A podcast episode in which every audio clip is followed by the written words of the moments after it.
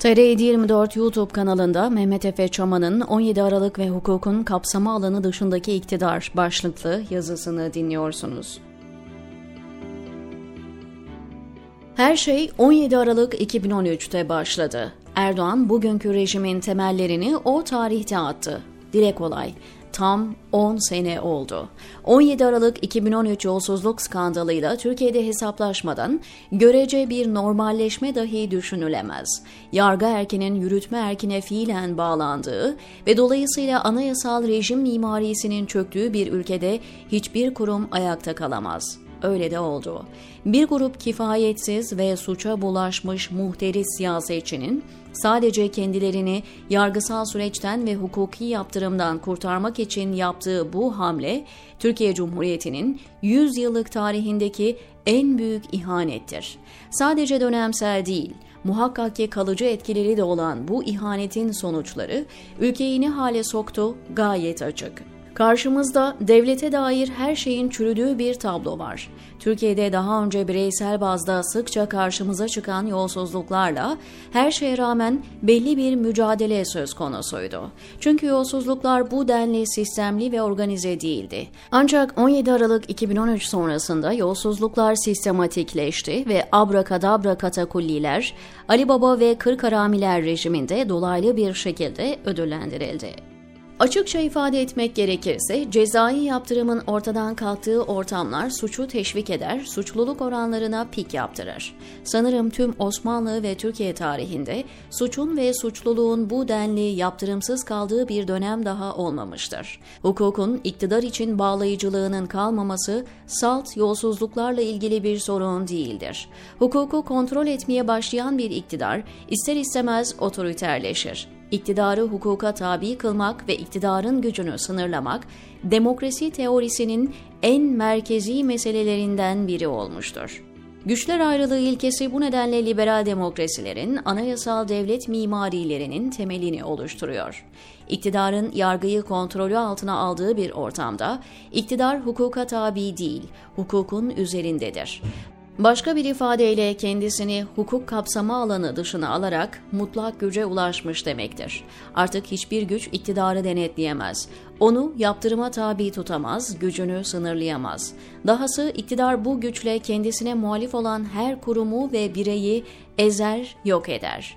Kendi anayasasına uymayan, kendi yasalarının gereğini yerine getirmeyen, tamamen keyfi olarak ülkeyi yöneten bir iktidar, bir ülkenin kolektif anlamda başına gelebilecek en olumsuz durumdur. Demek ki 17 Aralık 2023'e geldiğimizde gözlemlediğimiz birçok olumsuzluk 17 Aralık 2013 ile ilgilidir. Garip, sürreal bir ortam var Türkiye'de. Bir taraftan 17 Aralık yıl dönümlerinde yolsuzluklar gündeme getiriliyor, diğer taraftan 17 Aralık 2013 soruşturmalarını yürüten savcılar ve polislerle ilgili rejim diskuru devam ediyor.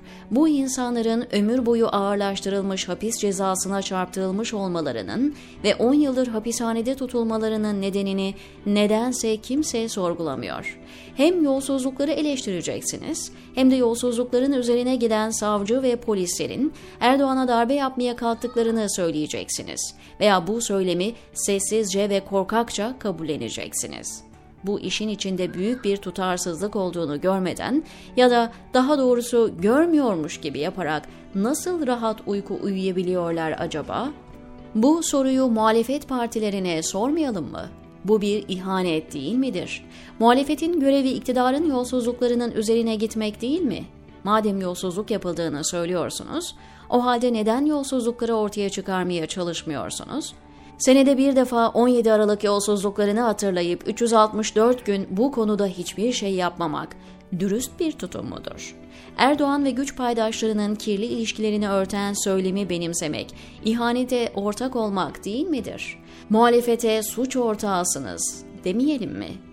Kemal Kılıçdaroğlu'nun ve Devlet Bahçeli'nin 17 Aralık 2013 tarihinde ve akabinde söyledikleri ortada. Bu söylemlerin hem videolarına hem de gazetelerde çıkan haberlerine ulaşmanız için 10 saniye yeterli. Google'da basit bir aramayla bu açık kaynaklara ulaşabilirsiniz. 21. yüzyılda hiçbir şey gizli kalmıyor. Bugün Erdoğan'ın yanında saf tutan ve onun yönlendirmesinde hareket eden MHP, eğer kendisine oy veren insanlardan utanmıyorsa çıksın açıklasın. 2013'teki Bahçeli mi yoksa 2023'teki Bahçeli mi yalan söylüyor? MHP'ye oy veren tüm vatandaşlar kendilerine bu soruyu sorsun ve yanıtını dürüstçe kendi kendilerine versin. Basit çıkarları bir kenara bırakıp ülkenin üst çıkarlarını savunmanın yanlış olduğunu mu düşünüyorlar? Eş, dost ve akrabalarına makam, mevki sağlamak için Türkiye'nin fiilen çökmesine göz yummak bunların anladığı anlamdaki milliyetçilik midir? Bu soruları sormamaktan nasıl imtina ediyorlar? Anlamak olanak dışıdır. Peki ya Ali Babacan ve Ahmet Davutoğlu için ne demeli? Bu muhalefet liderleri vakti zamanında AKP'de üst seviyede görevler icra ederken 17 Aralık rüşvet ve yolsuzluk skandalının konusu olan yasa dışı alengirli akçalı işleri bilmiyorlar mıydı? Bu soruya hayır bilmiyorlardı diye naif yanıt verecek biri var mı? Herkes kendisine dürüst olsun ve insanları aptal yerine koymayı bıraksın. Babacan da Davutoğlu da mutlaka bu yolsuzlukları biliyordu. Bugün neden susuyorlar peki? Başkalarının pisliklerini bilip de bunları kamuoyuyla paylaşmamak, bildiklerini anlatmamak, bilakis gizlemek ve örtbas etmek ihanet değil midir? Suç ortaklığı değil midir? Bu tür insanların muhalefet olarak kabul görmesi ve bahsettiğim çelişkili durumla yüzleştirilmemeleri, Türkiye toplumunun basireti ve akli melekeleri hakkında nasıl bir fikir vermektedir?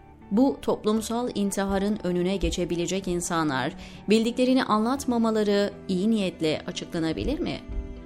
17 Aralık'la ilgili her şeyi yabancı devletler biliyor. Reza Zarrab adlı İranlı nasıl bakanları önüne yatırdı, kimlerin rüşvetini önden verdi. Bakanların evinden nasıl para sayma makineleri ve ayakkabı kutuları içine istiflenmiş dolarlar çıktı.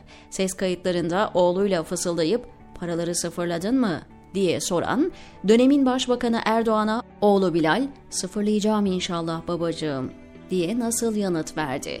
Erdoğan Bayraktar adlı bakan nasıl ne yaptıysam Başbakan Erdoğan'ın bilgisi ve talimatıyla yaptım diyerek baskı gördüğünü söyledi ve istifasını verdi. Bunları unuttunuz mu? Bunları unutanları basitçe YouTube arama fonksiyonuna 17 Aralık tapeleri yazmaya ve bulunan videoları izlemeye, dinlemeye davet ediyorum düğümü çözmek için 10 yıl geriye gitmek gerekiyor. Dedim ya, her şey 17 Aralık 2013'te başladı. Erdoğan otoriter rejiminin temellerini o tarihte attı. Bu rejimin yapı sökümüne de mecburen 17 Aralık 2013'te başlayacaksınız, diyor Mehmet Efe Çaman TR724'deki köşesinde.